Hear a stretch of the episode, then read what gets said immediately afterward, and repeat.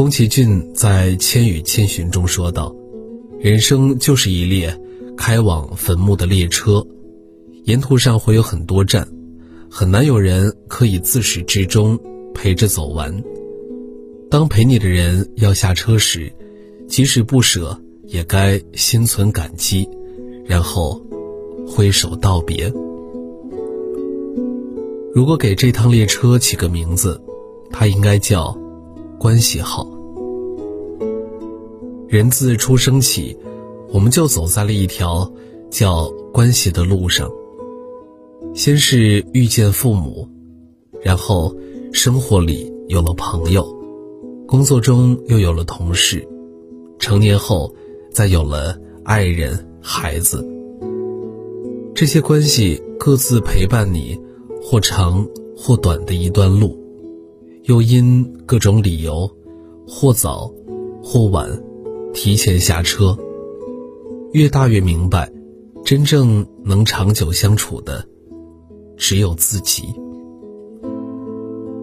不管你愿不愿意，不管你喜不喜欢，人到中年，人生从迎候，慢慢开始转向离别。人生下半场，如何与身边关系和谐相处，是一场不可回避的修炼。人到中年，最好的活法是亲疏随缘。电视剧《山河故人》里有一句台词说：“每个人只能陪你走一段路，迟早是要分开的。”这话放在同事关系上是最恰当不过的。平台在时，同事并肩作战；离开平台。同事就会散落人海，各自沉浮。朋友小刘与小雪是同事，在同一家公司分管两款产品的销售。平时两个人相互比赛，又相互关照，处得很融洽。一天，小刘突然升职成为公司销售部负责人，还没有来得及高兴，第二天听说。小许因为他的升职，选择了离职，静悄悄地走了，连一声告别的话也没有，就退出了公司的群聊，删除了同事们的好友关注。两年多的时间里，这位同事比家人在一起的时间还要多，小刘一度觉得他们是比朋友还亲密的关系。小刘向老板请教原因，老板不无遗憾地说：“同事关系背后，其实也是竞争关系。公司领导岗位只有一个，能力相差不多的小许，多半会跳槽去同行，成为对手。说多了，要么伤害自己，要么伤害别人。不打扰是对所有人最好的告别。”小刘也释然了，想想，如果换成自己，或许也会这么做。铁打的营盘流水的兵，你有你的远方，我有我的向往，方向不同，无法同行。曾仕强教授说，最好的同事关系，不是朋友，而是盟友。盟友是竞合关系。共事时是合作状态，谈利益时是竞争状态，能处好是幸运的，处不好也是正常的。既然能共事，才是同事，把事做好才是一切的关键。合作时成为好帮手，竞争做个出色的对手，分享收获时力求双赢，如此。不枉同事一场。同事的来与去，往往不由你我。缘分长短不重要，重要的是共事时，你是一个称职的搭档。同事关系就像是人体的新陈代谢，新旧更替都是自然现象，可以想念，却不必留恋。有人说，中年人的朋友关系是功利的，不能等价交换的关系，注定无法长久。深以为然。知乎网友他山石分享了自己的故事，引起了五万多次的讨论。他山石做水果批发，与朋友林森隔条马路两对门做生意，遇到囤货时就找对方拆借周转资金，相处了五六年。去年春节前，又到了销售旺季，林森向他山石借了十万元囤货，他山石也拿出了全部身家来囤货。正当他准备大赚一笔时，一场疫情袭来，积压的货品大部分烂掉，几年的积蓄差不多赔光。林森的生意适合网上销售，营业非但没有受到影响，还增长了不少。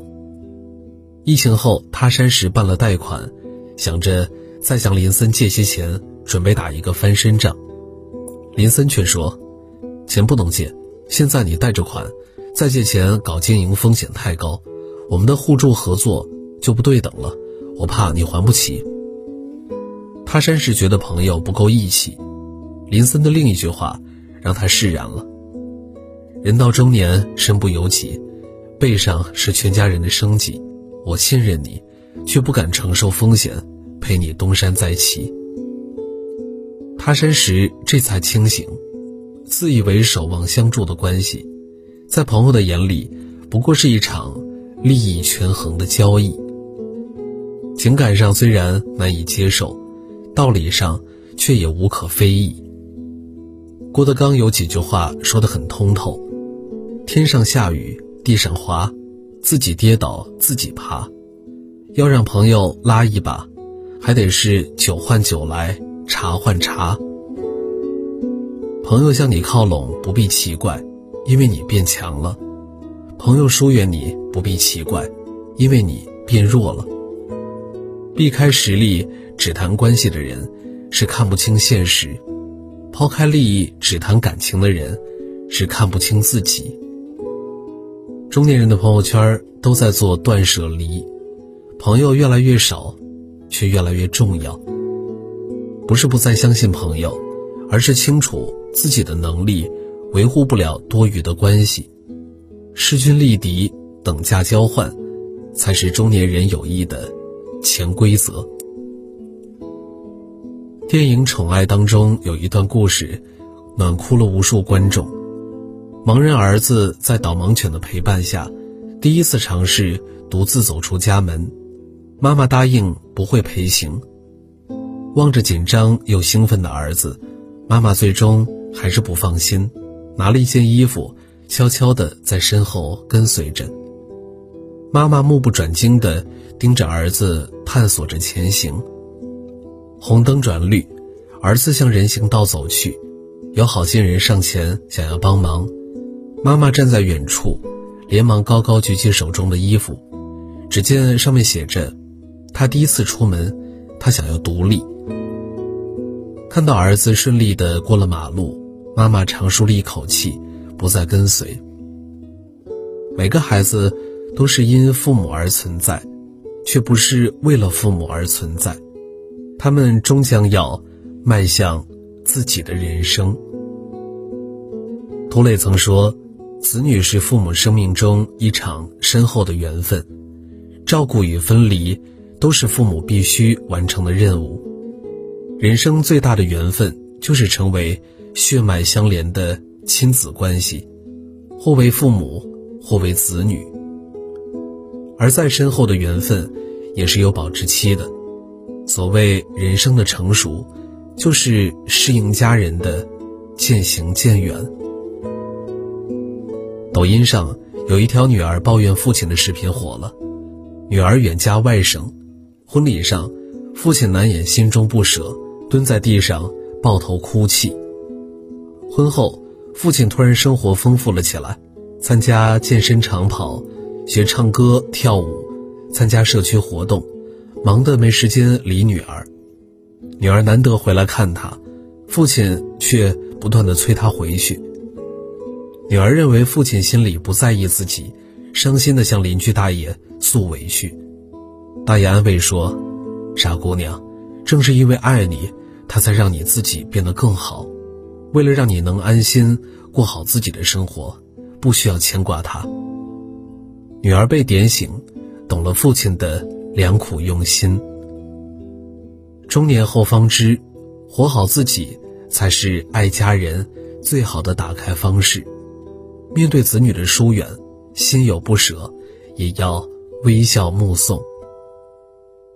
梁实秋在《人生不过如此而已》中写道：“中年的妙趣在于相当的认识人生，认识自己，从而做自己所能做的事儿，享受自己所能享受的生活。养育子女一场，从而变成更圆满的自我，是中年人必经的修行。但凡好的关系都有四然。”来是偶然，去是必然，尽是当然，顺其自然。周国平曾说：“对于人际关系，我逐渐总结出了一个原则，就是互相尊重，亲疏随缘。再重要的关系，也只能陪你一阵子，少有人能陪你一辈子。就算是相约到老的爱人，也总会先有人早一步离开。”在人生这趟列车上，同事的陪伴要看平台，朋友的陪伴要靠利益，子女的陪伴要随机缘。舒服的关系可修不可求。六祖坛经中说：“此心本净，无可取舍，各自努力，随缘好去。”意思是，得之我幸，失之我命。努力做自己，其余顺其自然。人到中年，最好活得佛系些，随缘惜缘，莫攀缘。你若来，我热情迎上；你若走，我珍重祝愿。任何关系相濡以沫，不如相忘于江湖。